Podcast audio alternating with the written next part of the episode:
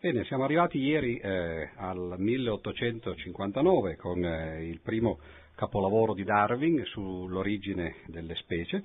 e eh, questa sera leggeremo invece il secondo grande libro di Darwin che eh, ha a che fare con l'origine dell'uomo. Il titolo è L'origine dell'uomo e la selezione sessuale, anche se Due terzi di questo libro in realtà parlano del secondo argomento, la selezione sessuale, alla quale abbiamo già alluso ieri, quindi io questa sera leggerò soltanto la prima parte eh, che eh, tratta dell'origine dell'uomo, ma vi dirò come mai le due cose sono eh, mescolate in un unico libro. Ma prima di arrivare a eh, questo libro che è del 1871, eh, dobbiamo brevemente parlare di altri due libri, vi ho detto ieri che eh, Darwin era un po' grafomane, quindi insomma ne ha scritti parecchi, e tra l'origine delle specie del 59 e eh, l'origine dell'uomo del 71 ci sono stati due eh, libri importanti eh, che non credo molti di voi avranno letto o forse nemmeno sentito nominare. Il primo nel 1862 si chiama La fecondazione delle orchidee da parte degli insetti, un argomento di vasto interesse,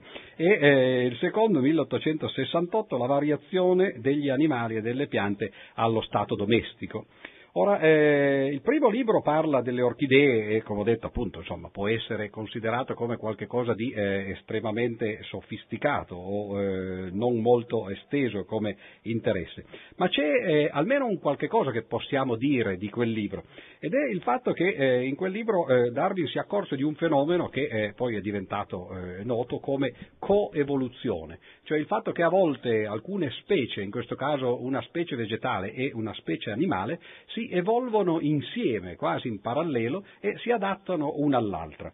E eh, in particolare Darwin fece un'osservazione che poi è diventata famosa perché, eh, come avrete visto, avrete notato anche ieri dalle letture, i suoi interessi nel campo eh, del eh, naturalismo, diciamo, tutto ciò che aveva a che fare con le piante, con gli animali, erano estremamente vasti, estremamente variegati. E in particolare si interessava anche di eh, questo problema delle orchidee, si fece mandare esemplari da tutto il mondo, andò a vederli anche nei eh, musei di storia naturale, ad un certo punto punto si accorse che c'era un'orchidea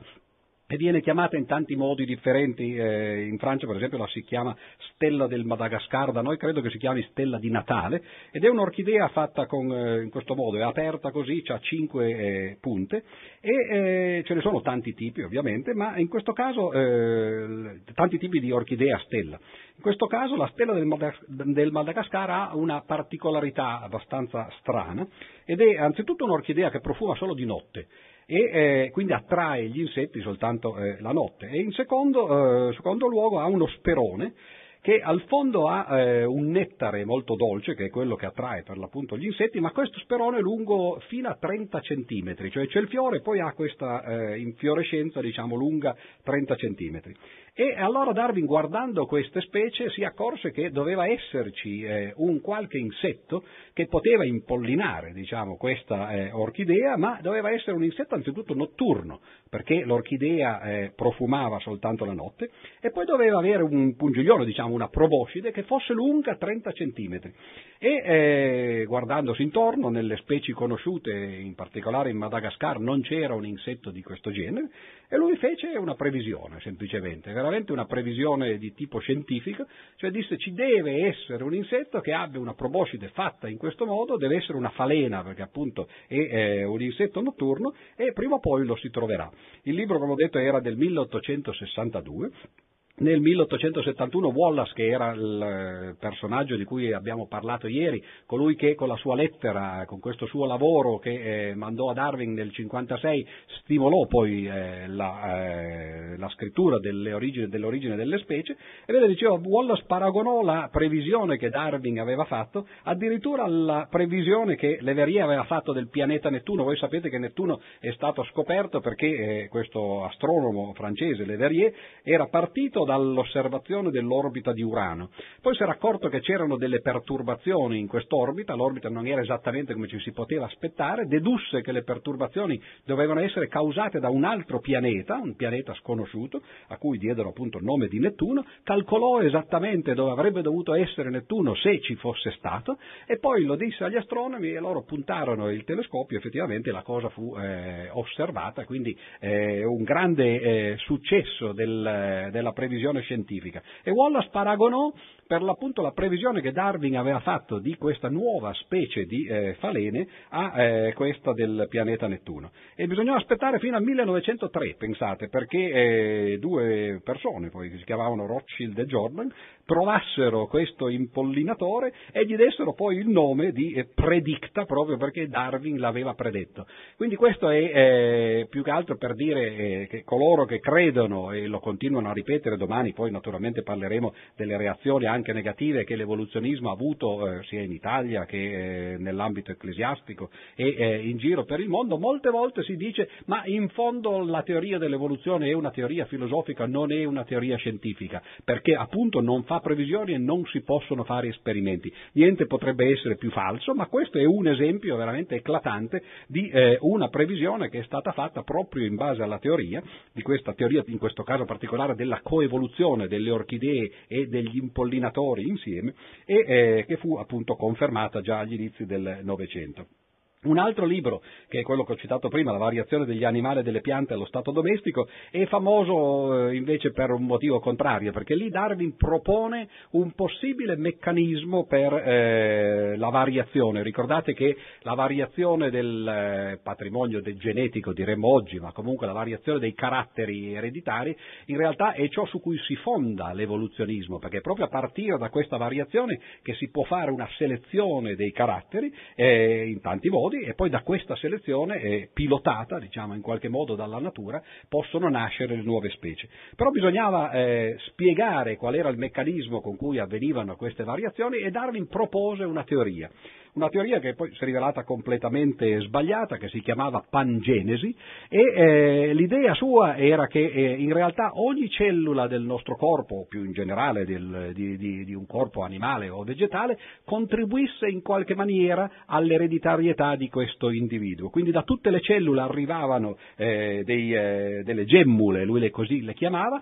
queste gemmule si mettevano insieme nell'ovulo e poi insomma facevano una specie di eh, frappè no? Di, si shakeravano e di lì nasceva poi eh, il carattere dell'individuo. Il motivo per cui lui aveva proposto una teoria di questo genere è ovvio, perché in questo modo si poteva in qualche modo pensare che i caratteri acquisiti si potessero eh, tramandare, proprio perché l'informazione arrivava da ciascuna cellula, in particolare anche dal, dagli organi che erano stati modificati. Oggi noi sappiamo che la cosa è esattamente il contrario, non è ogni cellula che contribuisce all'informazione, bensì è il contrario, è l'informazione genetica genetica che sta in realtà già in ogni cellula, perché ogni cellula, ad esempio, del nostro corpo ha eh, l'informazione genetica, il DNA, che eh, le serve per riprodurre eh, l'intero organismo. E questi furono appunto due libri di eh, passaggio nella eh, storia del eh, pensiero di Darwin. E si arrivò finalmente al 1871 a questo libro che si chiama appunto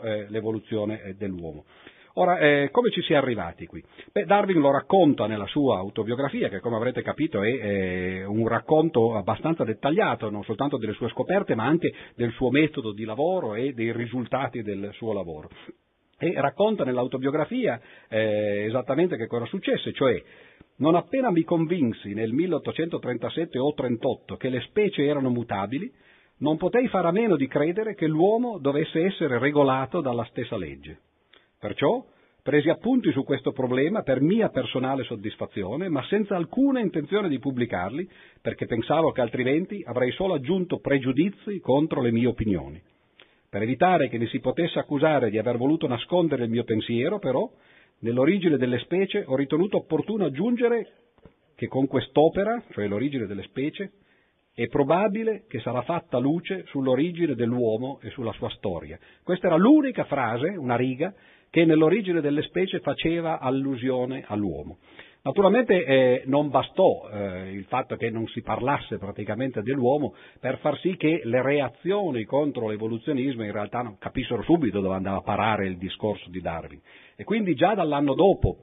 dal famoso dibattito che poi fece Thomas, Thomas, Huxley, che era un po' considerato il difensore ufficiale di Darwin, il mastino di Darwin veniva chiamato insieme con un vescovo, il dibattito di cui parleremo poi domani, si parlasse già di questo fatto per l'appunto, del fatto che eh, in realtà anche l'uomo faceva parte di questa catena, di questo grande albero delle forme viventi e che in qualche modo anche lui era evoluto. E allora Darwin eh, continua eh, e dice, ma quando vidi che molti naturalisti accettavano completamente la dottrina dell'evoluzione delle specie, mi sembrò opportuno sviluppare i miei appunti. Cioè lui vide che in realtà eh, l'evoluzione veniva accettata dal punto di vista scientifico, magari non nei particolari, eh, magari non completamente, però ormai eh, nel giro di pochi anni eh, i naturalisti si erano eh, abituati all'idea che eh, le specie fossero non più fisse, non più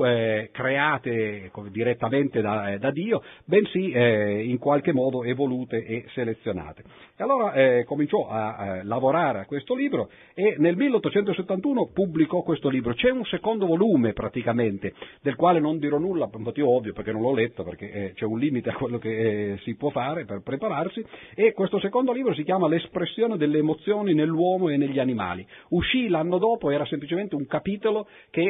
eh, Darwin incominciò a scrivere appunto sull'argomento delle emozioni, sia nel campo umano che nel campo animale, e poi però questo capitolo si ingigantì piano piano, come spesso stesso succedeva poi con Darwin, l'abbiamo capito, ricordatevi che l'origine delle specie doveva essere 4-5 volte più lunga di quel tomone che già è, e allora divenne un libro scorporato che fa un po' eh, un tutto unico con, eh, con quell'altro. E quindi praticamente i tre libri che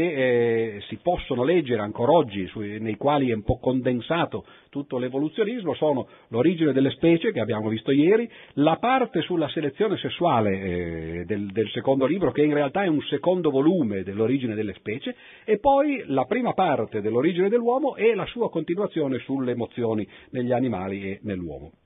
Allora, cosa succede? Questa sera leggeremo praticamente soltanto da eh, questo libro, quindi vediamo eh, piano piano di eh, addentrarci eh, dentro di esso. Cosa succede? Beh, eh, dunque Darwin vuole anzitutto cercare di convincerci che la teoria che lui ha sviluppato per le piante e per gli animali si può applicare all'uomo.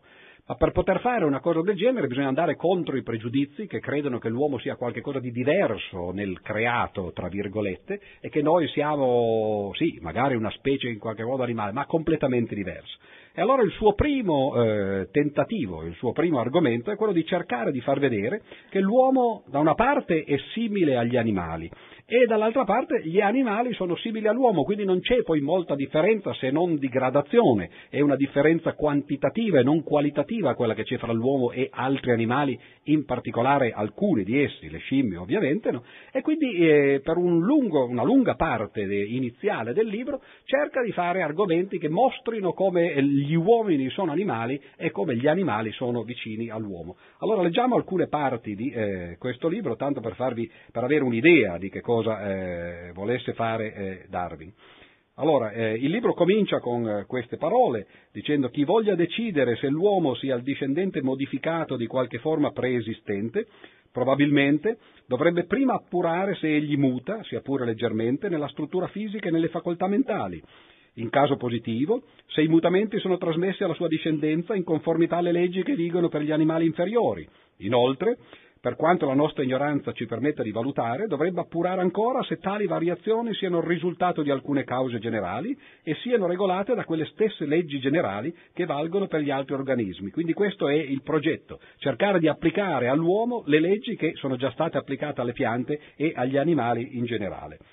E allora il punto di partenza è questo, è noto che l'uomo è costruito sullo stesso tipo o modello generale di ogni altro mammifero e naturalmente il primo capitolo e il secondo capitolo cercano di sviluppare questa affermazione che l'uomo sia in particolare un mammifero e eh, ci sono tantissimi argomenti, io ve ne leggo solo alcuni così per eh, darvi un'idea eh, del, anche dello spettro che, eh, di, di, di, argomenti che Darwin tratta. Ad esempio l'uomo è soggetto a ricevere dagli animali inferiori e a comunicare loro certe malattie il che prova la stretta somiglianza dei loro tessuti, sia dettagliatamente nella struttura che nella composizione molto più chiaramente di quanto non faccia un confronto diretto sotto il miglior microscopio o l'aiuto della più accurata analisi chimica. Naturalmente all'epoca eh, questi confronti eh, al microscopio o, o, chimici erano ancora abbastanza rudimentali e il fatto che si potessero trasmettere malattie dall'uomo agli animali e viceversa dagli animali all'uomo faceva pensare che effettivamente ci fosse una somiglianza di struttura fra di loro. Molti tipi, a volte gli argomenti sono anche un po' eh, divertenti, tipo questo, molti tipi di scimmie nutrono una gran passione per il tè, il caffè e gli alcolici. Ora io non so che scimmie lui avesse in mano, no? ma naturalmente fargli bere, dice il brandy, poi dice, vedete, sono come gli uomini. Come ho visto io stesso, fumano anche il tabacco con piacere. Eh, qualcuno sostiene che gli indigeni del nord-est dell'Africa catturano i babbuini selvaggi esponendo recipienti di birra forte con cui vengono ubriacati. Quindi vedete, no, eh, argomenti eh, veramente no, a, a, tutto raggio in cui si cerca di argomentare quello che dicevo, cioè che gli animali sono simili all'uomo e che l'uomo è eh, simile all'animale. L'uomo è infestato da parassiti interni che talora causano effetti fatali ed è afflitto da quelli esterni che appartengono tutti agli stessi generi o famiglie di quelli degli altri mammiferi e così via. Tantissimi di questi argomenti L'uomo differisce dalla donna, vabbè, questo poi eh, sarà un argomento che diventerà fondamentale verso la fine del libro, per la dimensione, la forza fisica, la mancanza di peli, eccetera, nonché per la mente, e di, qui, eh, di questo poi parleremo in seguito, allo stesso modo che i due sessi in molti mammiferi. Quindi dice non c'è da stupirsi che le donne siano come sono, no? perché anche negli animali no? eh, le femmine sono eh, come sono rispetto ai maschi. In conclusione dice la rispondenza nella struttura generale, nella struttura particolare dei tessuti, nella composizione chimica e nella costituzione tra uomo e animali superiori, specie le scimmie antropomorfe, appare estremamente stretta. L'argomento naturalmente continua, questo è soltanto un paragone che lui fa dal di fuori, caratteri eh, dal di fuori, passa per esempio all'embrione. L'uomo si sviluppa ovviamente da eh, un ovulo di un certo diametro che non differisce per nessun aspetto dagli ovuli degli altri animali. Lo stesso embrione nel primo periodo si può difficilmente distinguere da quello degli altri, degli altri, vertebrati, quindi comincia a fare quello che oggi chiameremmo l'embriologia comparata, far vedere che gli embrioni di specie diverse e in particolare l'embrione dell'uomo non differiscono molto e naturalmente questo, questo molto dipende da qual è eh, il, il, tempo che è passato dal, dal concepimento. E continua eh, con eh, argomenti eh, varissimi, uno dei quali molto interessante è l'argomento degli organi rudimentali, perché Darwin nota, e naturalmente in questo eh, fa tesoro di ricerche che erano state fatte da eh, molti fisiologi, nota che eh, l'uomo ha molti organi rudimentali che in qualche modo non gli servono e che evidentemente sono rimasti, sono un po' la testimonianza di ciò che è successo nella sua storia precedente. Ora, quali sono questi organi rudimentali? Alcuni eh, li conosciamo tutti, ma eh, spesso non, non, ci, non ci accorgiamo che sono per l'appunto organi rudimentali. Ad esempio il coccige, che noi abbiamo qua giù al fondo della nostra spina dorsale e che tra l'altro nell'embrione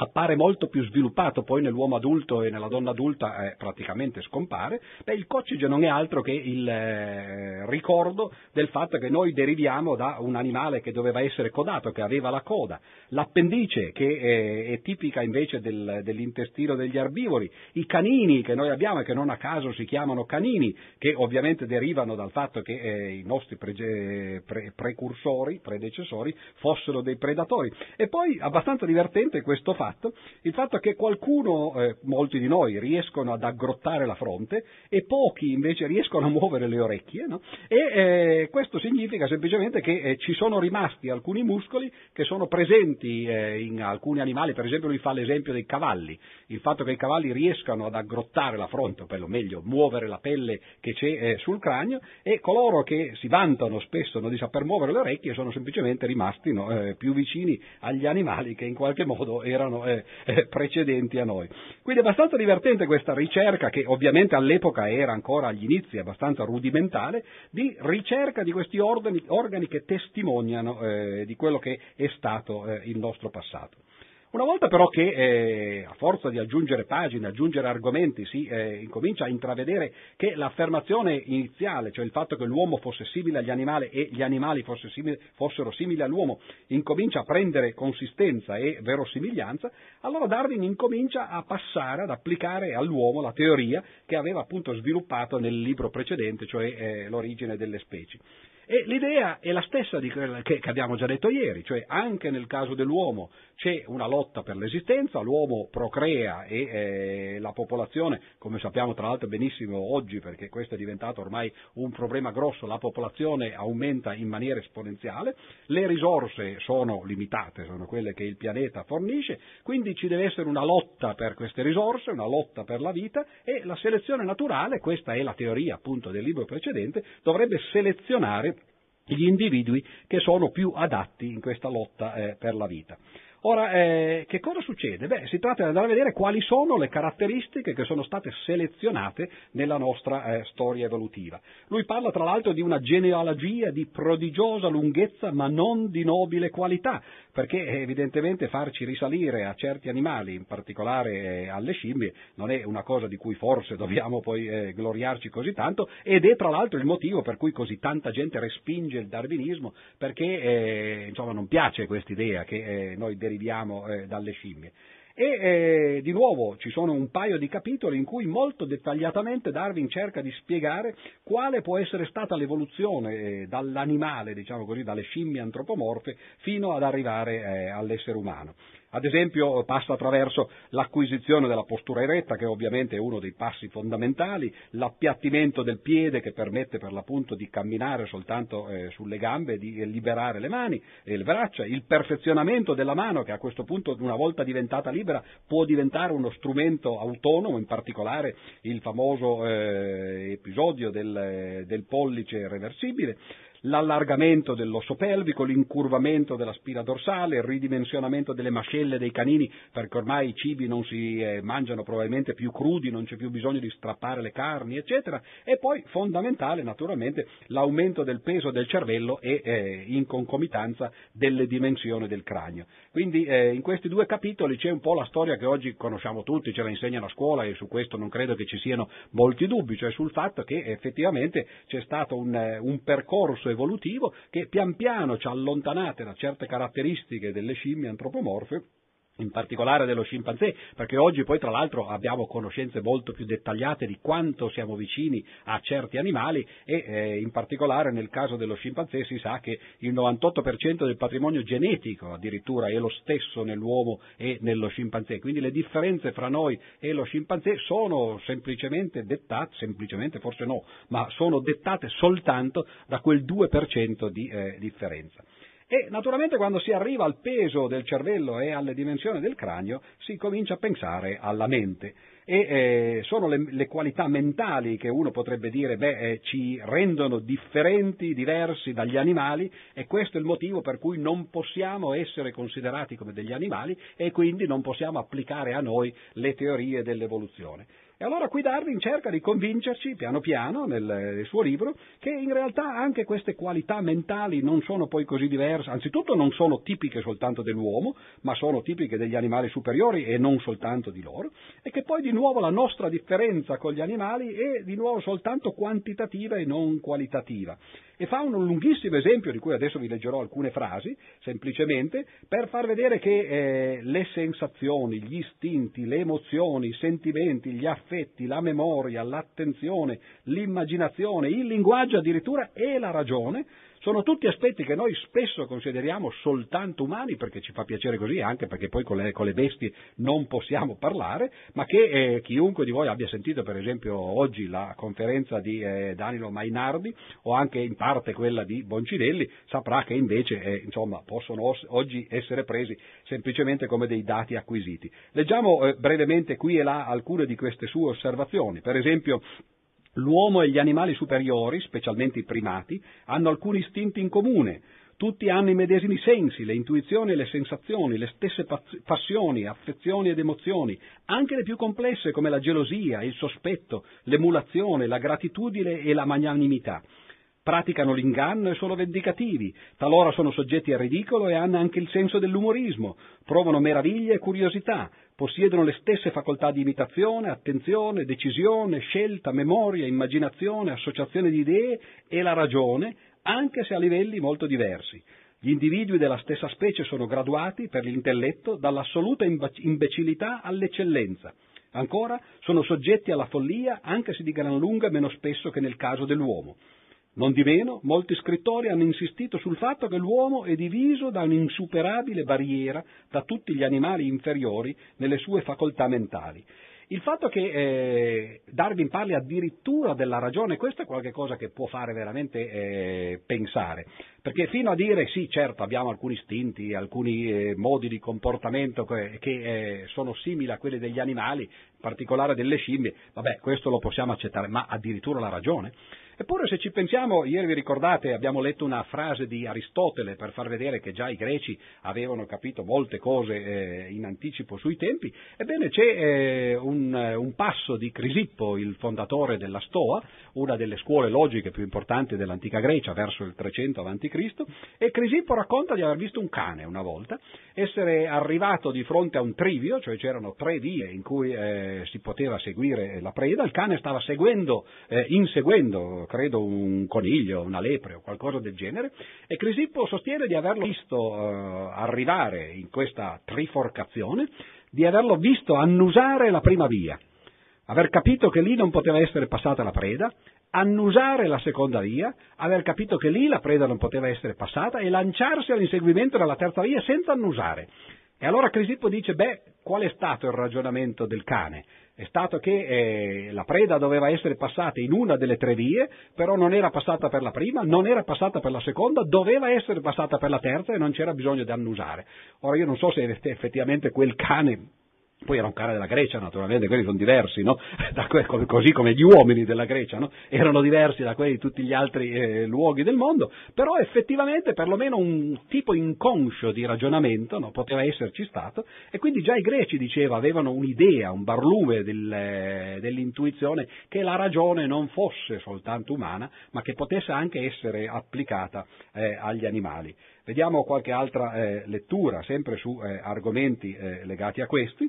perché eh, in realtà la cosa interessante è che eh, Darwin amplia completamente il, eh,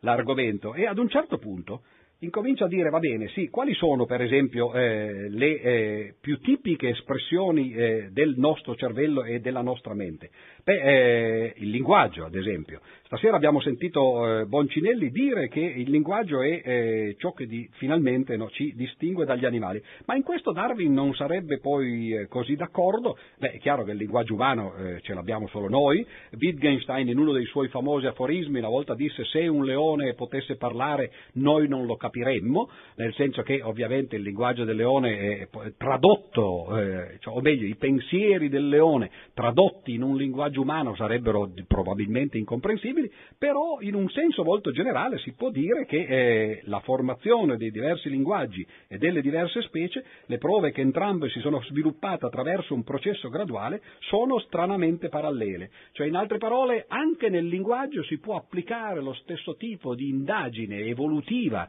che Darwin sta cercando di fare eh, per le specie e questo è un passo che adesso vi leggo appunto brevemente che è estremamente eh, precorritore di eh, ricerche che poi saranno fatte ad esempio da cavalli sforza, cioè il fatto che così come si può creare un albero genealogico delle specie, si può anche creare un albero genealogico delle lingue. E la cosa interessante è che questi due alberi in larga parte coincidono e che quindi si supportano a vicenda eh, uno con l'altro. Allora leggiamo questo brano, noi possiamo rintracciare l'origine di molte parole andando indie- più indietro di quanto non si possa fare per le specie, perché possiamo capire come siano sorte dall'imitazione di vari suoni.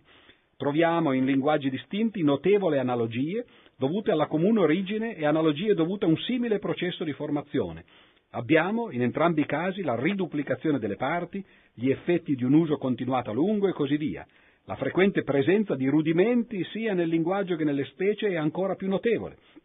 I linguaggi, come gli esseri organici, possono essere classificati in gruppi e sottogruppi, e possono essere classificati sia naturalmente secondo la discendenza che artificialmente secondo altri caratteri. I linguaggi dominanti e i dialetti si estendono largamente e portano alla graduale estensione delle altre, estensione delle altre lingue.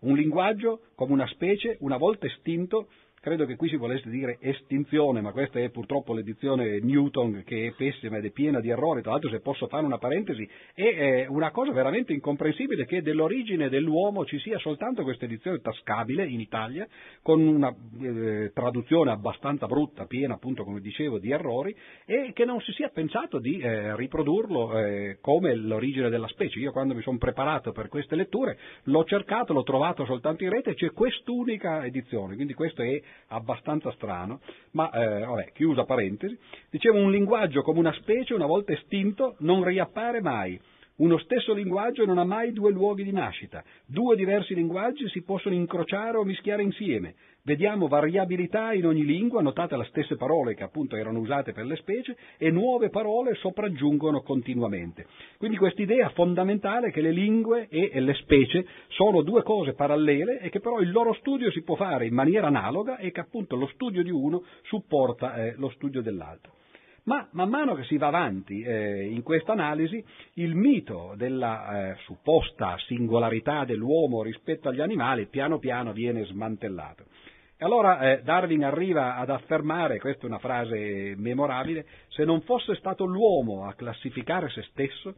nessuno avrebbe mai pensato di creare per lui un nuovo ordine per collocarvelo. Cioè siamo noi che crediamo di essere differenti, siamo noi che crediamo di essere superiori agli altri animali, che ci sia stato qualcosa di strano eh, o di miracoloso o di divino che ci ha resi diversi dagli animali, ma lui dice semplicemente perché siamo noi che stiamo facendo le classificazioni. Se le classificazioni avesse fatto la formica o il pipistrello o qualche altro animale, probabilmente non si sarebbe accorto di questa grande differenza tra l'uomo e le scimmie e ci avrebbe messo tutto insieme ma, ma, ho appena citato la parola divino, naturalmente domani faremo il florilegio finale, spero che ci sia il eh, redattore dell'avvenire che così finalmente sentirà che cosa uno dice e potrà criticare a ragion veduta no? invece di farlo in maniera preconcetta, ma eh, dicevo, quando si arriva a, a un certo sviluppo del pensiero, che cosa succede? Beh, certamente l'immagine di Dio in qualche modo eh, si dissolve, perché eh, non si può più pensare che ci sia stato un intervento divino in questa gradualità. Ma c'è ancora lo spazio per parlare di religione in un modo che ovviamente ai religiosi non piace affatto, cioè studiare come si è evoluta la religione stessa. E questo studio credo che Darwin sia stato per l'appunto uno dei primi ad averlo fatto, perché cerca di spiegare come è nata la religione eh, in maniera evolutiva. E eh, leggiamo allora eh, quello che lui sostiene, eh, dunque, a pagina, vediamo, 88, eccolo qua. Queste sono pagine abbastanza interessanti perché dice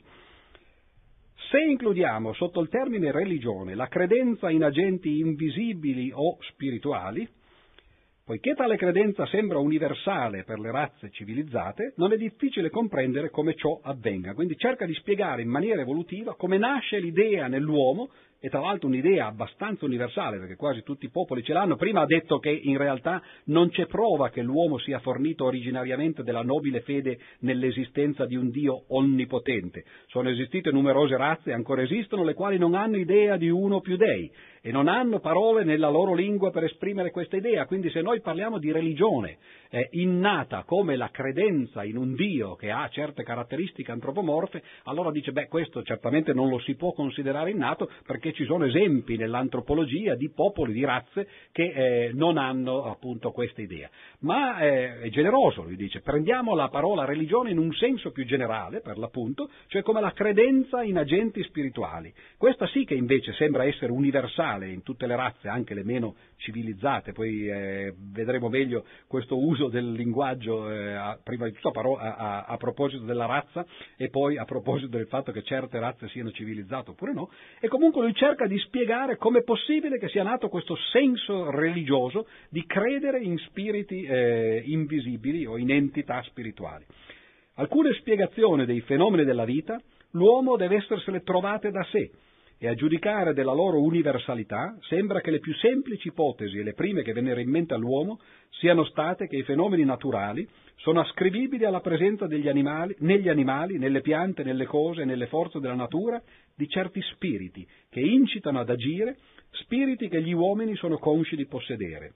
Ed è probabile che i sogni possano per privi aver dato l'origine all'idea degli spiriti perché i selvaggi di fatto non distinguono tra le impressioni soggettive e quelle oggettive. Cioè il fatto che gli uomini, ma non soltanto gli uomini, perché ormai abbiamo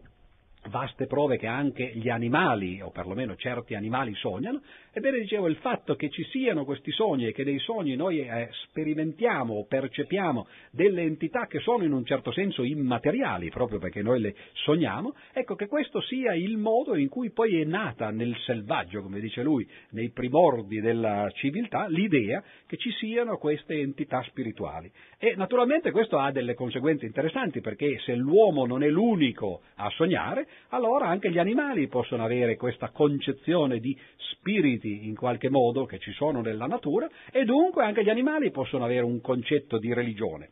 E qui fa un esempio che tra l'altro fa anche nell'autobiografia perché evidentemente l'aveva molto eh, colpito e dice la tendenza dei selvaggi ad immaginare che gli oggetti naturali e le cause siano animati da essenze spirituali o viventi è forse illustrata da un piccolo fatto che ho notato una volta. Il mio cane, un animale adulto e molto sensibile, meno della moglie, ma comunque pur sempre no, naturalmente così, giaceva su un prato in un giorno caldo e tranquillo ma a una piccola distanza una leggera brezza muoveva di tanto in tanto un parasole aperto. Ciò sarebbe stato del tutto trascurato dal, dal cane se qualcuno fosse stato lì vicino. Invece, ogni volta che il parasole si muoveva leggermente, il cane ringhiava ferocemente e abbaiava. Io credo che debba aver arguito in modo rapido e inconscio che il movimento senza una causa apparente indicava la presenza di qualche strano agente animato e che nessuno estraneo aveva il diritto di stare nel suo territorio.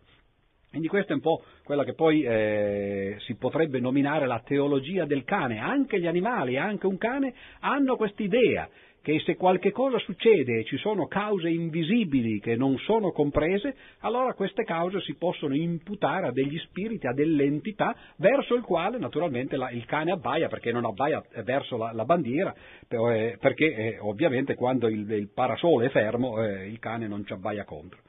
E allora dice, eh, va avanti naturalmente e dice, beh allora cerchiamo di analizzare meglio quale potrebbe essere la religione di un cane. Il sentimento della devozione religiosa è naturalmente molto complesso e consiste di amore, di una completa sottomissione a un essere superiore elevato e misterioso, di un forte senso di dipendenza, di paura, di riverenza, gratitudine, speranza per il futuro e forse di altri elementi. Sta parlando dell'uomo in questo caso, la devozione religiosa che l'uomo ha. Nessun essere potrebbe provare un'emozione così complessa senza avanzare nelle sue facoltà intellettuali e morali almeno fino a un livello moderatamente elevato. Ciò non di meno, vediamo un pallido segno di avvicinamento a questo stato della mente nel profondo amore di un cane per il suo padrone, associato con la completa sottomissione, paura e forse altri elementi e sentimenti. Un cane considera il suo padrone come un dio. Quindi qui c'è un doppio eh, ragionamento, cioè che il cane in realtà è come l'uomo, perché l'uomo eh, anche lui associa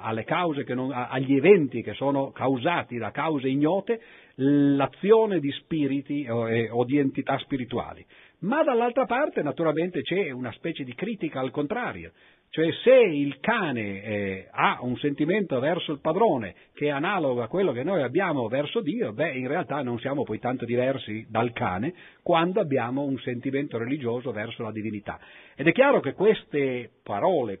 queste pagine, molto più delle pagine che abbiamo letto ieri, che erano molto più astratte, eh, dirette e riservate agli animali e quindi tutto sommato che si potevano ancora in qualche modo rimuovere, beh, queste cominciano veramente a entrare nel, nel vivo del, della polemica nei confronti della religione e sono poi quelle che gli hanno causato naturalmente eh, tanti problemi.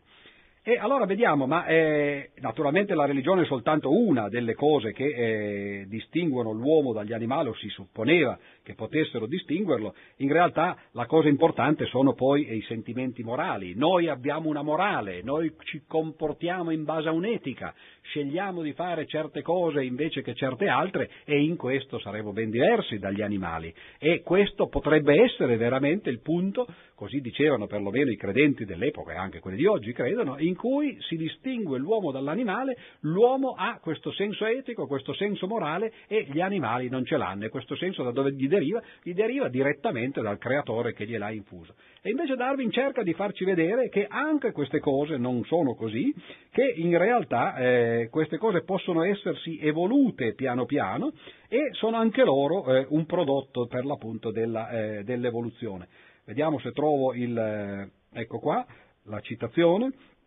Qualsiasi animale dotato di istinti sociali ben marcati, compresi quelli verso i genitori e i figli, acquisterebbe inevitabilmente un senso morale o una coscienza, non appena i suoi poteri intellettuali fossero divenuti tanto sviluppati, o quasi altrettanto, che nell'uomo. Infatti, Per prima cosa, gli istinti sociali portano un animale a compiacersi della compagnia dei suoi simili, a sentire un certo grado di simpatia per loro e a compiere essi vari servizi.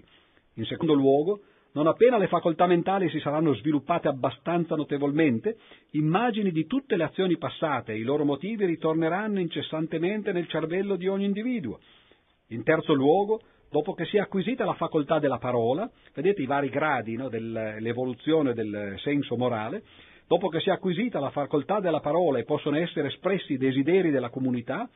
l'opinione generale che ciascun membro dovrebbe agire per il bene comune dovrebbe naturalmente guidare in maggior misura l'azione. E infine, l'abitudine dell'individuo giocherebbe in definitiva un ruolo molto importante nel guidare la condotta di ogni membro. Lui dice non intendo sostenere che ogni animale è esclusivamente sociale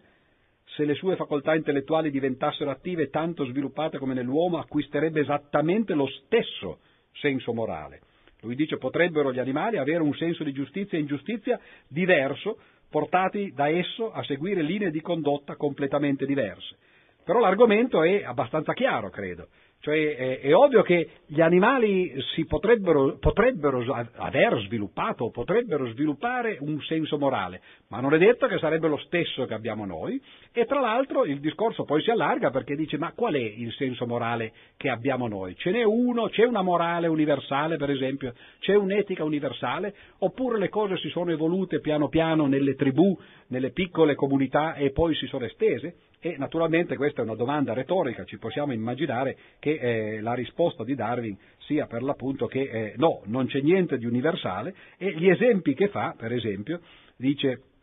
nessuna tribù si potrebbe mantenere unita se l'assassinio, il ladrocinio e il tradimento fossero comuni. Di conseguenza tali crimini, nei limiti di una tribù, sono soggetti a eterna infamia, ma non suscitano tale sentimento oltre questi limiti cioè, in altre parole, ci sono alcuni precetti morali, così li chiameremo noi, alcuni comandamenti addirittura. Qui ha citato direttamente non uccidere, non rubare, non dire falsa testimonianza, che poi è una versione del eh, non tradire. E queste cose sono semplicemente comandamenti eh, naturali perché una società piccolo o grande che sia, che non segua questi comandamenti, beh, ovviamente sarebbe difficilmente eh, riproducibile, eh, sare, sarebbe soggetta a, a forze interne che prima o poi la disgregherebbero. E quindi dice, questi sicuramente sono comandamenti eh, che, che, vanno seguiti, ma questi comandamenti però non suscitano nessun sentimento oltre i limiti della tribù e fa esempi di tutti i generi, non c'è bisogno tra l'altro che, eh, di leggere il libro di Darwin per capirlo. Il non uccidere anche per esempio nella formulazione originaria del, dei comandamenti eh, ebraica era eh, eh, quello che significava non uccidere il tuo prossimo, non uccidere gli ebrei, ma quello che succede al di fuori non importa e infatti la Bibbia stato citato oggi anche, eh, vi ricorderete, da Barbero qui eh, eh, nella conferenza precedente sulle crociate, in particolare sulla guerra santa, quello che succede agli altri popoli, alle altre società, alle altre tribù non importa, non dobbiamo ucciderci fra noi per preservare il nostro gruppo, ma invece dobbiamo, possiamo benissimo uccidere gli altri perché questa è la lotta per la vita e naturalmente se non lo facciamo soccombiamo. Gli esempi che lui fa sono per esempio l'uccisione dei neonati, che è stata diffusa su larghissima scala nel mondo senza incontrare biasimo, l'infanticidio soprattutto delle femmine, che è stato ritenuto utile per la tribù o almeno non dannoso, il suicidio, che in tempi passati non veniva considerato un crimine, ma piuttosto per il coraggio dimostrato un atto eh, onorevole, la schiavitù, sebbene in qualche modo vantaggiosa durante i tempi antichi, oggi è un gran crimine, ma non fu considerata così se non molto recentemente anche nelle nazioni più civili. E la causa fu soprattutto il fatto che gli schiavi appartenevano a una razza diversa da quella dei loro padroni. Se voi leggete la Bibbia, per esempio, vi accorgete eh, naturalmente che la, la, schiavitù era assolutamente permessa non soltanto nel Vecchio Testamento, ma addirittura nel Nuovo. Nelle lettere di San Paolo si dice chiaramente se siete degli schiavi e siete sotto padrone, non ribellatevi, soprattutto se il padrone è un cristiano, perché in quel caso dovrete non soltanto amare il vostro padrone, ma dovrete amarlo non solo come padrone, ma anche come correligionario, no? e così via. Quindi nemmeno il Nuovo Testamento è arrivato ad abolire la schiavitù. Oggi noi forse lo, lo facciamo già nell'Ottocento evidentemente, in, perlomeno in Europa, no? la cosa sembrava eh, un gran crimine, eppure tutte queste cose sono eh, leggi che hanno a che fare con eh, la, la, preservazione diciamo, di una tribù, ma che non valgono eh, al di fuori. E allora lui dice la conclusione è che il cosiddetto senso morale è originariamente derivato dagli istinti sociali, perché entrambi agli inizi si riferiscono esclusivamente alla comunità eh, interna. Allora a questo punto abbiamo fatto quasi, ha fatto Darwin quasi una decostruzione, una specie di storia evolutiva delle religioni che è ovviamente qualcosa di sacrilego in qualche modo, l'idea che la religione è semplicemente un prodotto anch'essa dell'evoluzione e che quindi tutto sommato eh, ha eh, le caratteristiche delle altre qualità umane e quindi niente di divino, niente di ispirato. Però qui ci stiamo avvicinando molto pericolosamente, per Darwin in particolare, no? alla società, perché qui ha parlato prima degli animali, poi piano piano questi animali che si evolvono sempre più e siamo arrivati a, a, alle razze inferiori, diciamo così, alle, ai popoli primitivi, come li chiama lui. Ma man mano ci stiamo avvicinando invece alla eh, società eh, moderna, alla società civile. E a questo punto eh, qui arrivano le pagine che forse sono più interessanti e anche naturalmente più discutibili eh, di Darwin. Se io fossi quello che l'avvenire si immagina che io so, sia, eh, beh, queste non le leggerei perché ovviamente sono anche abbastanza imbarazzanti. No? E invece eh, bisogna leggerle per capire anche quello che Darwin è stato, quello che è stato il darwinismo agli inizi, ma anche per cercare di capire quello che eh, a volte eh, viene frainteso. Perché queste pagine sarebbero oggi classificate con un'etichetta che eh, in genere si chiama darwinismo sociale, cioè l'applicazione delle leggi darwiniste alla società. Darwinismo sociale che spesso viene eh, in qualche modo coniugato con le ideologie totalitarie, spesso si è detto che Hitler per esempio era un darwinista sociale no? e così via. Però invece quando leggeremo, quando adesso vi leggerò queste pagine, tenete conto che il darwinismo sociale, tutto sommato, si può rivoltare immediatamente e lo si può definire come la constatazione abbastanza ovvia che l'evoluzione culturale, che è quello che forse veramente ci distingue dagli animali, ha preso strade diverse dall'evoluzione naturale. Cioè che quando si arriva all'uomo forse c'è un altro tipo di selezione eh, che oltre a tutte quelle di cui abbiamo già parlato ieri, cioè la selezione artificiale, la selezione naturale, la selezione sessuale, c'è anche una selezione culturale. Le culture hanno, eh, si, si, selezionano fra di loro, alcune di queste si preservano e l'evoluzione culturale diventa a un certo punto predominante rispetto a quella naturale. E allora molte di queste pagine, secondo me, sono pagine paradossali, che fanno capire che se non ci fosse stata l'evoluzione culturale, l'uomo si sarebbe comportato o dovrebbe comportarsi in un certo modo per seguire le leggi della natura. E invece se si comporta in un altro modo significa che non segue le leggi della natura. Ora questo attenzione perché è un punto cruciale del darwinismo e il punto su cui poi si fondano molte delle critiche che vengono fatte eh, anche dalla, dalla, religione, ma non soltanto, anche politicamente al darwinismo. E, e la contraddizione sta nel fatto che c'è questa tensione fra, eh, quello che ho detto eh, poco fa, fra la natura da una parte, il modo in cui la natura si evolve, e la cultura dall'altra, è l'opposizione fra la natura e la cultura. Se noi vogliamo non essere dei darwinisti sociali, cioè non vogliamo comportarci come l'evoluzione naturale ci dovrebbe far comportare, allora dobbiamo però andare contro natura. E la contraddizione sta nel fatto che, per esempio, la religione, in particolare il cattolicesimo, in particolare il Papa, continuano sempre invece a dire che noi dobbiamo comportarci secondo natura. Ora, comportarci secondo natura è una cosa estremamente pericolosa e vi faccio adesso sentire che cosa significherebbe nelle parole per l'appunto di colui che sa esattamente che cosa la natura ci dice di fare. Allora, leggiamo alcune frasi. Dice, i membri deboli delle società civilizzate propagano il loro genere. Nessuno di quelli che si sono dedicati all'allevamento degli animali domestici dubiterà che questo può essere altamente pericoloso per la razza umana. È sorprendente quanto presto la mancanza di cure, o cure non appropriate, porti alla degenerazione di una razza domestica, ma, eccettuato il caso dell'uomo, è raro che qualcuno sia così ignorante da permettere che i propri peggiori animali si riproducano. Ora qui eh, sappiamo bene che cosa significa questo, cioè se noi cominciamo a dire che eh, gli animali peggiori o da un punto di vista genetico gli esseri inferiori umani non si devono riprodurre, beh, questo è stato fatto naturalmente nella storia ed è il primo passo verso certe ideologie che non è il caso che io vi nomini. L'aiuto che ci sentiamo costretti a dare a chi ne è privo è soprattutto un risultato incidentale dell'istinto di, so- di simpatia.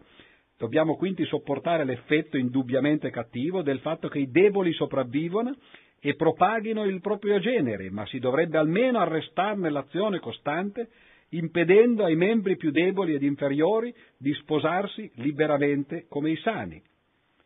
Quindi l'idea di Darwin è se vogliamo comportarci come la natura ci comanda di fare, beh, dovremmo impedire la procreazione agli individui che sono eh, meno fortunati, perché questi in qualche modo, propagandosi e proliferando, eh, fanno degenerare la specie, la purezza della razza, cioè sono cose che abbiamo sentito per bene.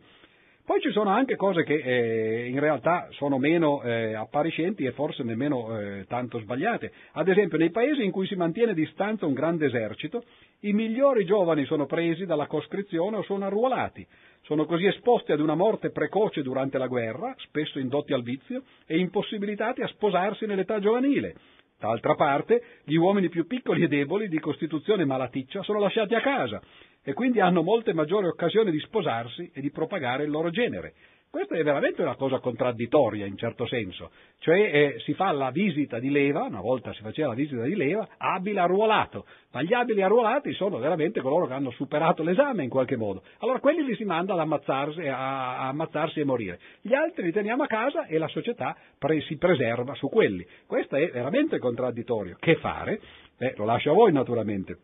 Un'altra cosa che invece eh, mi, mi, mi, eh, eh, mi, trovo completamente d'accordo è questo. L'uomo accumula ricchezze e le trasmette ai suoi figli, così che i figli dei ricchi hanno un vantaggio su quello dei poveri nella corsa al successo, indipendentemente dalla loro superiorità, superiorità fisica o mentale. Dall'altra parte, i figli di genitori di vita breve, che sono quindi in media privi di salute e vigore, ereditano le loro ricchezze prima degli altri, probabilmente si sposeranno prima e faranno sì che un maggior numero di discendenti erediti la loro debole costituzione. Il fatto che ci sia l'eredità, beh, questo naturalmente fa sì che la selezione non sia, non sia più naturale, diventa una selezione artificiale i ricchi sono ovviamente favoriti nella lotta per la vita ed è talmente vero questo che se voi leggete un altro classico di quel periodo eh, più o meno degli stessi anni, 1848, il manifesto del Partito Comunista di eh, Marx ed Engels, e beh, lì vedete che uno dei dieci punti del, del, del manifesto del, del, comunismo era per l'appunto l'abolizione dell'eredità. Quindi ci sono osservazioni molto miste eh, in quello che Darwin fa eh, in questo libro, alcune appunto eh, abbastanza eh, qualche modo eh, terrificanti, altre forse più sensate, parla contro la primogenitura, contro eh, l'inalienabilità dei beni, che sono mali più diretti, dice, no? e così via. Vediamo ancora qualche cosa per far capire appunto che eh, bisogna andare con le molle in questo argomento. Nell'allevamento di animali domestici, l'eliminazione di quegli individui, sebbene scarsi di numero, che in qualche modo evidente sono inferiori, è un elemento niente affatto trascurabile per il successo. Questo è particolarmente valido per quei caratteri negativi che tendono a riapparire attraverso la reversione, come il colore nero delle pecore. E nel genere umano alcune delle peggiori disposizioni che fanno la loro apparizione nelle famiglie, senza una causa determinata, possono essere forse un ritorno allo stato selvaggio da cui ci siamo allontanati da non moltissime generazioni, questa idea sembra in verità riconosciuta nella comune espressione che tali uomini sono le pecore nere della famiglia. E la conclusione di questo discorso, che è anche interessante di nuovo dal, da un punto di vista anche filosofico, nell'eterna lotta per l'esistenza è la razza inferiore e meno favorita che ha prevalso, e ha prevalso ad opera non delle sue buone qualità, ma dei suoi difetti.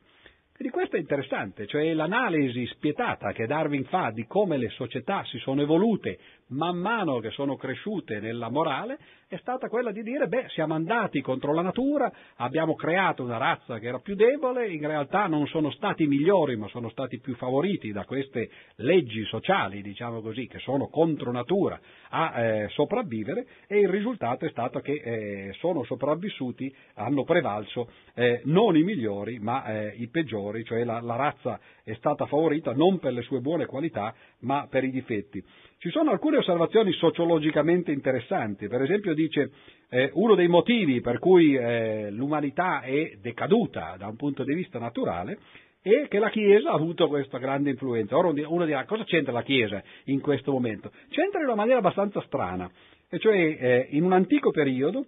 quasi tutti gli uomini nobili che si dedicavano alla meditazione o alla cultura non avevano alcun rifugio salvo che nel seno della Chiesa, che richiedeva il celibato. Ciò difficilmente potrebbe aver mancato di portare un influsso deteriore nelle successive generazioni. Durante lo stesso periodo, la Santa Inquisizione scelse con estrema cura gli uomini più liberi e più coraggiosi, per bruciarli o imprigionarli. Cioè l'effetto deleterio che la Chiesa ha avuto per secoli, eh, secondo Darwin naturalmente, nello sviluppo della società europea è stata che da un lato gli spiriti migliori erano gli intellettuali, quelli di cui abbiamo sentito parlare oggi da Barbero, eh, San Bernardo e così via, no? San Tommaso. Ebbene, tutti questi erano preti, erano preti dediti per l'appunto alla castità, al celibato, che non hanno potuto tramandare le loro qualità, i loro geni, perché non hanno procreato, che noi sappiamo, sono santi, quindi insomma non dovrebbero averlo fatto. Dall'altra parte invece che cosa è successo? Beh, altri uomini che erano... Eh, che avevano qualità positive, come il fatto per l'appunto di sapersi ribellare, di essere eh, coraggiosi, eccetera, questi venivano presi, erano gli eretici, erano coloro per l'appunto che oggi chiameremo i terroristi, no? i dissidenti, e venivano mandati, oggi come ieri, eh, eh al, al, rogo no? o, o, in prigione, venivano eliminati, e quindi c'è stato un doppio influsso negativo da parte della Chiesa, impedire eh, agli intellettuali di eh, procreare e dall'altra parte far fuori invece eh, i ribelli. E invece fa un esempio molto interessante. Vi è apparentemente molta verità nell'idea che i meravigliosi progressi degli Stati Uniti e il carattere del popolo statunitense siano il risultato della selezione naturale. Infatti, i più energici, irrequieti e coraggiosi uomini di tutte le parti d'Europa sono emigrati durante le ultime 10 o 12 generazioni. Attenzione, lui parlava nel 1850-70, no? e naturalmente questo è, è, ha continuato ancora dopo, no? e l'America è diventata ancora più potente. Ebbene, dicevo, in questo grande paese sono emigrati e vi hanno avuto il maggiore successo. Quindi, in un certo senso, il successo che gli Stati, Uniti hanno avuto nella lotta per l'esistenza, diciamo, delle società, in questo caso, e non più degli individui, è stato, secondo Darwin, perché hanno seguito in parte queste leggi della selezione naturale, selezionando i migliori, che erano quelli che invece di finire sul rogo scappavano sul Mayflower o eh, sulle navi, padri fondatori, arrivavano delle colonie e eh, si reimpiantavano lì. Quindi è abbastanza stimolante direi come eh, argomento di discussione e naturalmente anche abbastanza eh, pericoloso. Ora cosa succede alla fine di tutto questo eh, discorso? Beh, succede che eh, si è capito comunque che l'uomo effettivamente si è evoluto, si è evoluto da eh, specie animali, allora Darwin cerca di situarlo in qualche modo eh, nel panorama degli esseri viventi sappiamo tutti che eh, ovviamente sono le scimmie antropomorfe quelle verso le quali dobbiamo guardare, quindi eh, la classificazione, io ve la dico nei termini odierni perché eh, quella di Darwin è più o meno simile, ma forse le parole sono differenti oggi, eh, l'uomo appartiene alla superfamiglia delle scimmie antropomorfe, alla famiglia degli ominidi, che comprende anche tra l'altro i gorilla che fanno parte di eh, un'altra sottofamiglia, e eh, gli scimpanzé, e poi appartiene al genere uomo e eh, diventa interessante anche sapere come potevano essere i nostri progenitori. E qui Darwin incomincia, sono le prime pagine, credo, di una storia che poi ormai sta eh, su tutti i libri eh, di scuola, già dalle medie, dalle elementari. Eh, questa è una pagina, per esempio, molto interessante. Dice gli antichi progenitori dell'uomo dovevano essere anticamente coperti di pelo, avendo ambedue i sessi la barba, le loro orecchie erano probabilmente a punta e capaci di movimento, ricordatevi prima l'organo eh, rudimentale. Il loro corpo era provvisto di coda con muscoli propri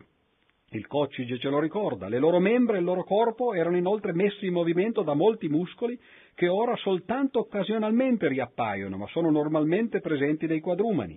In questo o in qualche precedente periodo, la grande arteria e il nervo dell'omero correvano attraverso un foro,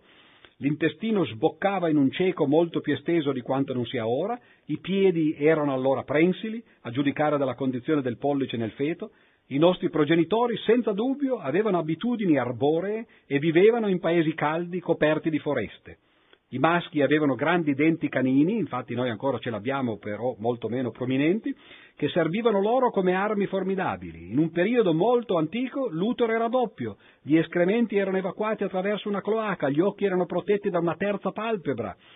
In un periodo ancora precedente i progenitori dell'uomo debbono aver avuto abitudini acquatiche, infatti la morfologia ci spiega chiaramente che i nostri polmoni sono vesciche natatorie modificate che un tempo servivano a far galleggiare. La fenditura sul collo nell'embrione umano mostra il punto dove un tempo esistevano le branchie.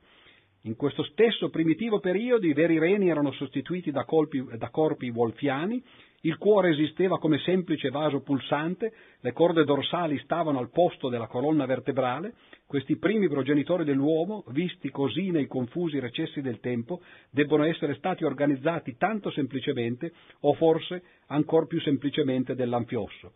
In una fase embrionale entrambi i sessi possiedono vere e proprie ghiandole maschili, perciò sembra che alcuni antichi progenitori di tutto il genere dei vertebrati siano stati ermafroditi o androgeni. E vedete quindi come si risale all'indietro, non soltanto tra le scimmie, non soltanto tra i mammiferi, addirittura si arriva ai pesci e si fa eh, la storia retroattiva del genere umano. Ed è per questo che questo libro poi si chiama così L'origine dell'uomo. Non è soltanto la storia recente, si cerca di arrivare, non dico agli inizi della creazione, ma eh, molto all'indietro. E, eh, man mano che eh, si risale, per l'appunto, si arriva a organismi che sono sempre più eh, semplici e sempre più lontani eh, dall'uomo. Però ad un certo punto il discorso di Darwin si rivolge, perché eh, vuole capire bene che cos'è questo uomo che ha avuto questa storia così complessa, eh, che risale così indietro e eh, si affonda nelle specie animali. Allora cerca di capirlo eh, guardandosi intorno. Però quando uno si guarda intorno si accorge che eh, gli uomini sono diversi eh, uno dall'altro. C'è questa enorme genealogia, ve l'ho già detto prima, di prodigiosa lunghezza ma non di nobile qualità, però lui dice a meno di non chiudere ostinatamente gli occhi possiamo, con la nostra attuale conoscenza, ammettere la nostra nascita, non dobbiamo vergognarcene ma lui vuole capire come siamo fatti oggi, non soltanto come siamo arrivati a essere quello che siamo. Il problema importante diventa che cosa siamo. E allora si guarda intorno e si accorge che gli uomini sono diversi. Non soltanto nel senso che hanno capacità diverse, ma che hanno qualità e caratteri anche a prima vista differenti. E sorge qui il problema estremamente spinoso delle razze. Perché Darwin parla chiaramente di razze umane, e eh, non solo eh, accetta come se fosse un qualche di assolutamente evidente il fatto che ci siano delle razze, ma si chiede, si pone il problema se queste razze in realtà non siano qualcosa di più, non siano addirittura delle specie, cioè se quelle che noi chiamiamo oggi tipi umani, e che comunque molti chiamano ancora razze, non siano in realtà delle specie di uomo differente addirittura. E allora cerca di eh, guardare indietro. Guarda e vede per esempio che l'uomo, da parecchi punti di vista, può essere paragonato a quegli animali che sono stati da lungo tempo addomesticati e una vasta gamma di prove può essere avanzata in favore della dottrina che l'addomesticamento tende a eliminare la sterilità, che è generalmente il risultato dell'incrocio delle specie in uno stato naturale. Un naturalista può sentirsi completamente giustificato nel classificare le razze umane come specie distinte, un naturalista lui dice, eh? quindi se guardiamo dall'esterno i caratteri che le razze umane presentano tra di loro, le loro differenze, dal punto di vista di un naturalista addirittura sembrerebbero specie distinte. Infatti il naturalista ha scoperto che sono distinte da molte differenze, queste razze, nella struttura e nella costituzione, alcune importanti. Queste differenze sono anche rimaste quasi costanti per un lunghissimo periodo di tempo. Nel considerare il genere umano come una specie, il nostro naturalista potrebbe essere stato in qualche misura influenzato dall'enorme estensione dell'uomo, ciò che costituisce una grande anomalia nella classe dei mammiferi. Potrebbe essere stato colpito dalla distribuzione delle cosiddette diverse razze umane, che concorda con quello della specie dei mammiferi indubbiamente distinti, e può argomentare che la reciproca fertilità di tutte le razze non è stata finora completamente provata, pensate, e anche se provata potrebbe non essere una prova assoluta della loro identità specifica. Qui sorge un problema enorme, perché noi ci chiediamo, ma eh, per esempio il negro, eh, il, eh, l'eschimese, l'indiano americano, l'aborigeno australiano, l'europeo, sono tutte parti di una stessa specie, tutti membri di una stessa specie, oppure eh, sono di specie diverse. Se la specie è la stessa, sono tutti parte di una stessa razza, di una sottospecie, oppure fanno parte di razze diverse. Il problema è che cosa significa razza? Che cosa significa specie? Ora, questo è un problema enorme. Se voi prendete il numero delle scienze di questo mese, quindi eh, più recente non c'è perché il prossimo uscirà dopodomani, no? il primo di eh, settembre, ebbene vi accorgete che c'è un lungo articolo che cerca di dire che cosa sono le razze e la conclusione dell'articolo è che non c'è ancora una, eh, completo, eh, una completa concordanza fra gli studiosi su che cosa è una razza. Il problema è che oggi parlare di razza dopo certi movimenti politici che naturalmente l'hanno usata questa parola in maniera deprecabile diventa politicamente scorretto. Però noi parliamo di razze di cani, per esempio, parliamo di razze di pecore, di ovini, di bovini, per l'appunto, eccetera. Di, eh, non c'è problema a parlare di razze di animali domestici. Ma spesso ci sono razze di cani, ad esempio, che non si distinguono nemmeno dal punto di vista visivo, le differenze sono minime o ci sono razze di mucche, ad esempio, come si possono distinguere la mucca chianina e la mucca piemontesina? Beh, eh, oggi la genetica tenderebbe a distinguere le cose da un punto di vista genetico. Se ci sono differenze genetiche fra eh, una mucca di un tipo e una mucca di un altro, quelle si possono chiamare eh, eh razze diverse o specie diverse. Però quanta deve essere la differenza genetica fra due individui? Sappiamo tutti che eh, non soltanto fra gli uomini eh, o anche per esempio fra parenti no, c'è un'enorme differenza genetica, ma addirittura le nostre cellule, se noi prendiamo il DNA che sta dentro le nostre cellule, non è esattamente lo stesso. Il motivo è che quando si fa eh, la riproduzione delle cellule il materiale genetico viene trascritto e una delle cause che oggi noi sappiamo delle variazioni su cui poi si basa l'intera teoria darwinista è proprio che ci sono errori di trascrizione. Quindi persino il nostro DNA nelle varie cellule del nostro corpo non è esattamente lo stesso, quindi differisce in un certo numero di punti. Qual è il numero di punti necessario per poter dire che in realtà oltre quel limite si tratta di persone diverse, si tratta di razze diverse e così via? La razza è qualcosa di molto sfuggente e Darwin in realtà nel libro precedente l'aveva detto molto chiaramente nell'origine delle specie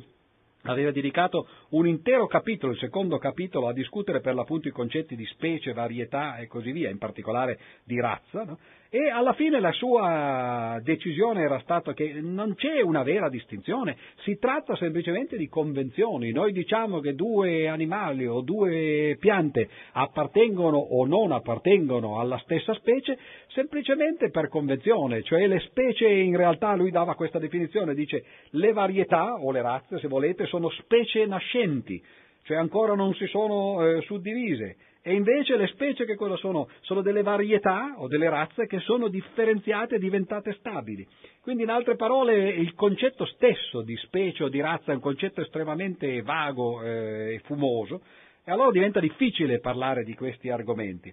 E in realtà lo diventa ancora di più, lui dice, quando le specie sono proteiche o poli, poliformi, perché quelle specie lì, le specie cosiddette appunto poliformi, sono estremamente variabili. E un esempio di specie poliforme è proprio l'uomo. L'uomo anche eh, molto più che nella maggior parte dei quadrimani, ad esempio, no? e eh, ha una variabilità estrema. Le persone umane sono talmente variabili che noi le riconosciamo una per una. Guardiamo la faccia e in base alla faccia o in base ad altre caratteristiche del, del nostro corpo, anche del nostro aspetto esteriore, riconosciamo le persone una dall'altra ma il fatto che noi le riconosciamo vuol dire che sono diverse. E allora c'è un'enorme variazione nel genere umano, appunto, perché una specie, se vogliamo chiamarla così, una specie poliforme. E allora il problema di Darwin è capire, ma cosa, cosa significa? Cioè ci sono queste enormi variazioni, sembra addirittura che ci siano delle razze che ci distinguono una dall'altra e, e, e da dove derivano questi caratteri? E qui c'è eh, l'argomento finale, Leggiamo alcune di queste pagine eh, che credo siano abbastanza interessanti per l'appunto su questo argomento e dice se l'uomo primitivo sia degno di essere chiamato uomo, allorché possedeva soltanto alcune arti e del genere più rozzo, e quando le sue capacità di linguaggio erano estremamente imperfette, ciò dipende dalla definizione che usiamo. In una serie di forme insensibilmente graduate dalle creature simili alle scimmie fino all'uomo, quale ora, l'uomo quale ora, sarebbe impossibile fissare un qualsiasi punto definito a partire dal quale si debba usare il termine uomo. È quasi indifferente se le cosiddette razze umane debbano essere designate in tal modo, come razze, ovvero classificate come specie o sottospecie ma l'ultimo termine lui dice a me sembra il più appropriato. Cioè in altre parole il concetto è sfumato, non ha poi molta importanza, lui dice per convenzione noi dovremmo usare le stesse parole che usiamo per gli animali anche per gli uomini, se vogliamo farlo dovremmo parlare di razze umane e addirittura di sottospecie umane, se non vogliamo farlo non ci importa, ma la cosa importante è come mai ci sono queste differenze. E allora qui arriva il motivo per cui eh, questo libro si chiama L'origine dell'uomo e la selezione sessuale. Cioè per 250 pagine Darwin fa, eh, quasi 300 in realtà, fa eh, un excursus sul principio di selezione sessuale che nell'origine delle specie era stato solo accennato, ieri vi ho letto quella, quelle poche righe che eh, erano dedicate a questo tipo di selezione, qui invece viene specificato nel dettaglio, si analizzano praticamente tutti gli ordini, si comincia dagli insetti, poi eh, si passa eh, ai pesci, agli anfibi, agli uccelli, ai mammiferi, si arriva alle scimmie e così via. E si cerca di guardare quei caratteri che non possono essere stati selezionati dalla selezione eh, naturale semplicemente perché non danno un vantaggio diretto nella lotta per la sopravvivenza. E allora se ci sono, se sono stati selezionati, significa che devono essere stati selezionati da un altro meccanismo per altri motivi. E il meccanismo che Darwin individua è per l'appunto il meccanismo della selezione sessuale. Ci sono caratteristiche nel, negli animali eh, a tutti i livelli, man mano che si cresce naturalmente sempre di più, si cresce nell'ordine intendo del, dell'evoluzione sempre di più e queste caratteristiche sono state selezionate per motivi sessuali. L'esempio più ovvio è eh, ovviamente è la coda del pavone che non soltanto non è un vantaggio nella lotta per la vita, ma è addirittura uno svantaggio, perché un animale che si debba trascinare dietro una coda come quella, eh, ovviamente nei confronti dei predatori sarà svantaggiato ma se la selezione in qualche modo gliel'ha permessa e, l'ha portato ad avere questa coda è perché c'era un motivo diverso e il motivo diverso è che al pavone piace fare la coda naturalmente e alle pavone piace vedere la coda fatta al pavone. Questa è in sostanza la, eh, la selezione sessuale che agisce in due maniere complementari. Da una parte eh, si cerca di avere caratteristiche che ci distinguano dai nostri rivali quando cerchiamo un partner,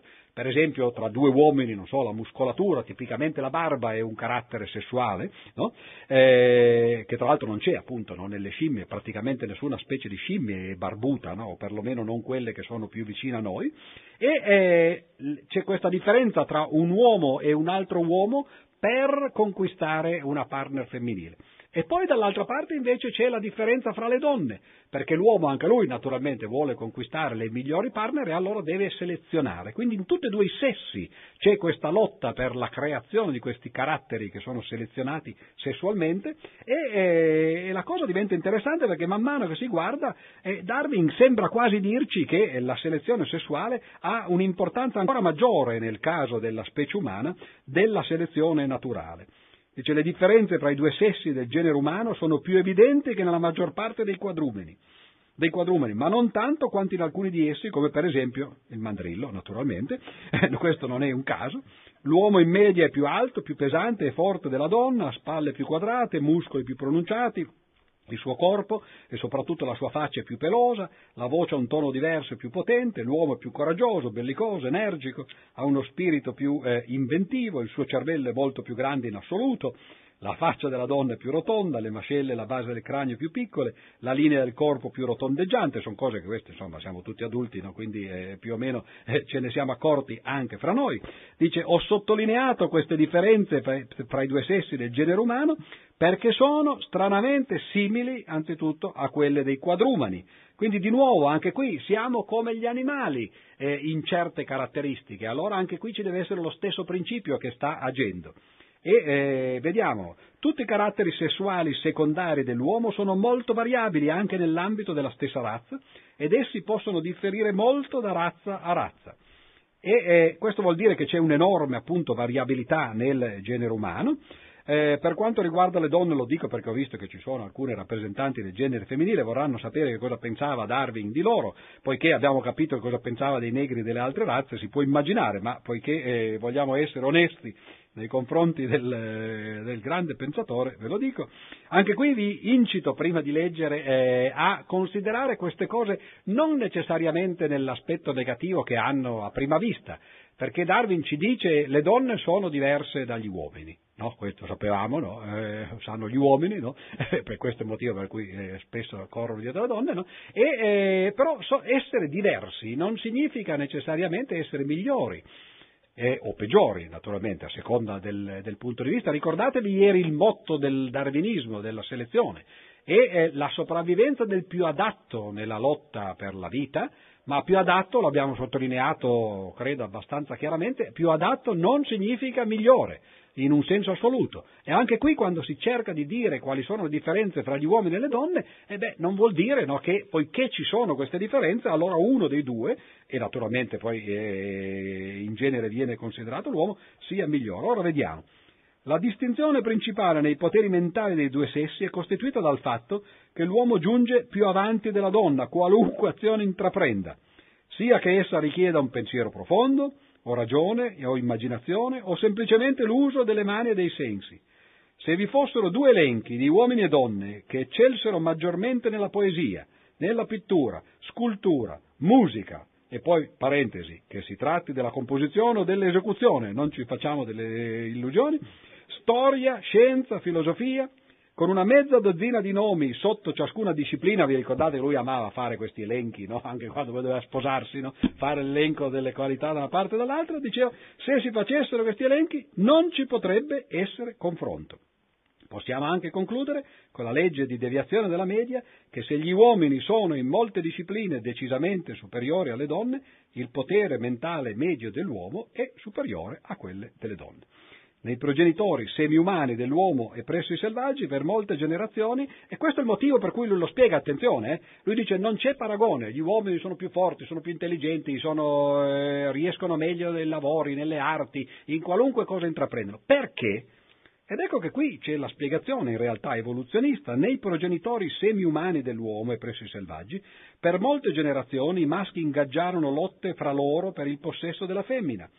ma la sola forza corporea non avrebbe favorito la vittoria se non coadiuvata dal coraggio, dalla perseveranza e da una notevole dose di energia. Ma per evitare o attaccare i nemici, per catturare animali selvaggi, forgiare le armi, serve l'aiuto di facoltà mentali superiori come l'osservazione, la ragione, l'invenzione o l'immaginazione.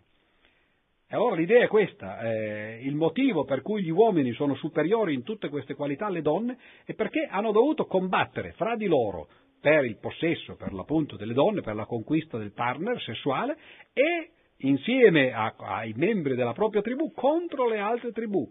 Questo li ha resi per l'appunto più adatti alla lotta fra di loro e con gli altri, mentre invece le donne avevano altri ruoli, cioè in particolare il ruolo per l'appunto dell'allevamento dei figli e della procreazione e l'educazione, e questo ha dato loro delle doti diverse. Ora, eh, se c'è qualcuno che si può considerare lontano dal darwinismo sociale è il Dalai Lama. Io l'ho sentito recentemente eh, fare una conferenza a Torino, qualcuno gli ha chiesto se eh, si sarebbe reincarnato in una donna.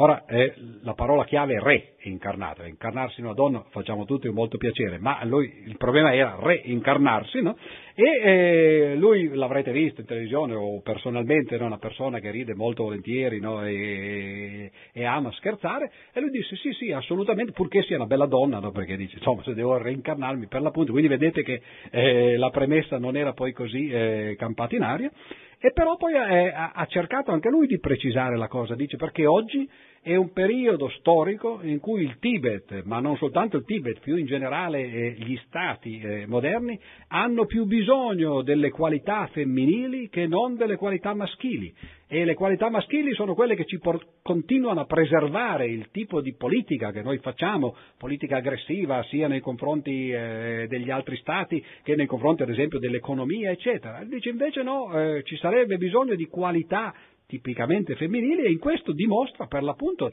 di credere che ci sia una differenza no, tra eh, l'uomo e la donna, ma come ho detto il fatto che sia una differenza non significa no, che, questo, eh, eh, che, questo, ci possa permettere di dire che qualcuno è eh, migliore degli altri. Stiamo avviandoci naturalmente alla fine, quindi c'è eh, questa differenza enorme fra eh, gli uomini e le donne da una parte e eh, dall'altra parte fra eh, gli uomini stessi, o meglio all'interno dei due sessi eh, fra gli individui. Come mai c'è questa differenza allora? E la risposta, come possiamo immaginarci per l'appunto dal titolo, l'origine dell'uomo e la selezione sessuale, è che tutte queste caratteristiche che poi a prima vista sono quelle che più appaiono agli occhi, il fatto che siamo diversi fra di noi eh, nel colore della pelle, nei capelli, eh, negli occhi, nel naso, eh, in altre parti del corpo, eccetera, sono tutte state selezionate dalla selezione sessuale. Sentiamo per esempio, certamente non è vero che nella mente dell'uomo esiste ah, una concezione universale di bellezza, tra l'altro, rispetto al corpo umano eh, gli uomini di ogni razza preferiscono quello a cui sono abituati, non sopportano i grandi cambiamenti, ma allo stesso tempo amano la varietà e ammirano una caratteristica moderatamente accentuata. Questo spiega in parte il motivo per cui eh, noi siamo più attratti in genere dagli uomini o dalle donne del nostro stesso gruppo sociale. Quando vediamo eh, gente che appartiene a tipi o razze, se vogliamo chiamarle così, per l'appunto differenti, e beh, in genere le differenze sono troppo marcate, no? perché eh, possiamo avere un, eh, un gusto eh, che ci permetta di, eh, di, farcele piacere. Però appunto l'idea è che eh, in realtà non c'è un canone di bellezza anche estetica universale. A noi piace, sì, voglie vuoi dei paesi tuoi, insomma, in altre parole, no? questo è il proverbio. Cioè ci piace più o meno quello che ci assomiglia, però ci piace anche che sia leggermente diverso da quello che eh, già conosciamo. E allora eh, poi ci sono naturalmente anche motivazioni sociali, per esempio gli uomini civilizzati sono attratti dalle qualità mentali delle donne, dalla loro ricchezza e soprattutto dalla posizione sociale. Per quel che riguarda la forma di selezione opposta, cioè quello per cui sono le donne a selezionare gli uomini più attraenti, la loro scelta è notevolmente influenzata dalla posizione sociale e dalle risorse economiche dell'uomo. Inoltre il successo nella vita di quest'ultimo dipende molto dalle sue energie e capacità intellettuali o dal frutto di queste stesse qualità nei progenitori. E allora capiamo che effettivamente eh, il succo di tutto questo discorso è che le razze umane si differenziano per quel che riguarda la selezione sessuale. Soprattutto in epoca molto remota, tale conclusione getta luce, notevole, getta luce sul notevole fatto che nell'epoca più lontana di cui noi abbiamo notizie, le razze umane erano già arrivate a differenziarsi quanto o quasi quanto esse lo sono ai nostri giorni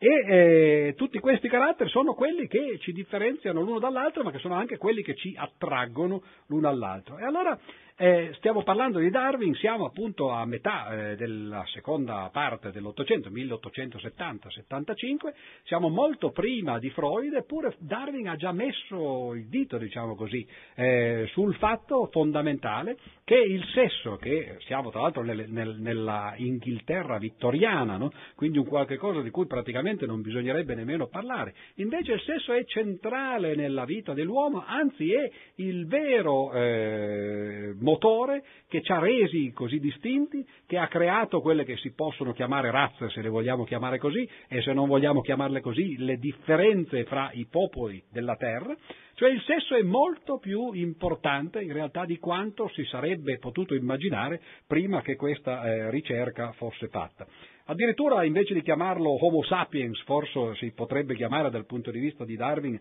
Homo copulans, perché è questo veramente quello che ci... Eh, in realtà io volevo fare una battutaccia che non faccio poi perché mi vergogno, ma dicevo, se deriva dall'Homo erectus, beh è chiaro che deve essere più copulans no, che, eh, che, sapiens, no? perché eh, c'è, c'è, anche lì un'evoluzione. E allora leggiamo anche qui eh, la conclusione eh, di questo libro e poi per questa sera ci lasciamo. Dice, abbiamo visto che presso i selvaggi più arretrati i componenti di ogni tribù apprezzano le proprie qualità caratteristiche, la forma della testa e della faccia, gli zigomi quadrati, la prominenza o la depressione del naso, il colore della pelle, la lunghezza dei capelli sulla testa, l'assenza di peli sulla faccia e sul corpo, la presenza di una folta barba e così via. Di conseguenza questi e altri simili elementi finiscono di solito col venire esagerati lentamente e gradualmente dagli uomini più forti e abili di ogni tribù, che poterono allevare il numero più elevato di figli e che poterono selezionare per molte generazioni le loro mogli fra le donne che possedevano più accentuate le caratteristiche della tribù e che quindi erano le più attraenti. Da parte mia concludo che fra tutte le cause che hanno determinato delle differenze nell'aspetto esteriore fra le razze umane e in certo modo anche fra l'uomo e gli animali inferiori, la selezione sessuale è stata la più efficiente. E poi conclude la eh, recapitolazione eh, del libro dicendo la conclusione principale in cui si, in, eh, cui si è pervenuti in quest'opera, cioè che l'uomo è disceso da qualche forma meno organizzata, mi dispiace pensarlo, riuscirà assai disgustosa per molti, ma difficilmente si può dubitare che noi siamo discesi da barbari. Chi abbia visto un selvaggio nella sua terra natia non si vergognerà troppo se costretto a riconoscere che nelle sue vene scorre il sangue delle più umili creature quindi vedete, qui addirittura si rivolge al contrario, quello che prima sembrava essere un darwinismo sociale, poi diventa la motivazione per non sentirsi superiori al selvaggio che uno vede per l'appunto quando magari va a fare il turista, no? perché dice in realtà anche noi deriviamo esattamente da dove è derivato lui e non siamo poi tanto diversi. Nelle nostre vene scorre il sangue delle più umili creature. Per parte mia vorrei piuttosto essere disceso da quella piccola eroica scimmietta che sfidò il suo terribile nemico per salvare la vita del proprio guardiano, o da quel vecchio babbuino che discendendo dalle montagne portò via trionfante un suo giovane compagno da una torma di cani stupiti, piuttosto che da un selvaggio, o anche da un uomo civilizzato, che trae diletto a torturare nemici, consuma sacrifici di sangue, pratica l'infanticidio senza rimorso, considera le mogli come schiave, non conosce il pudore ed è tormentato da enormi superstizioni. Ma qui non ci siamo occupati di speranze o di timori, ma soltanto della verità, per quanto la nostra ragione ci permette di scoprirla. Peraltro dobbiamo riconoscere, almeno mi sembra, che l'uomo, con tutte le sue nobili qualità, con la simpatia che prova per i più degradati, con la benevolenza estesa non solo a tutti gli uomini ma alle più umili creature viventi, con il suo intelletto quasi divino che è penetrato nei movimenti e nella struttura del sistema solare, con tutti questi enormi poteri, egli ancora porta impressa nella sua struttura fisica l'impronta indelebile della sua infima origine. Grazie.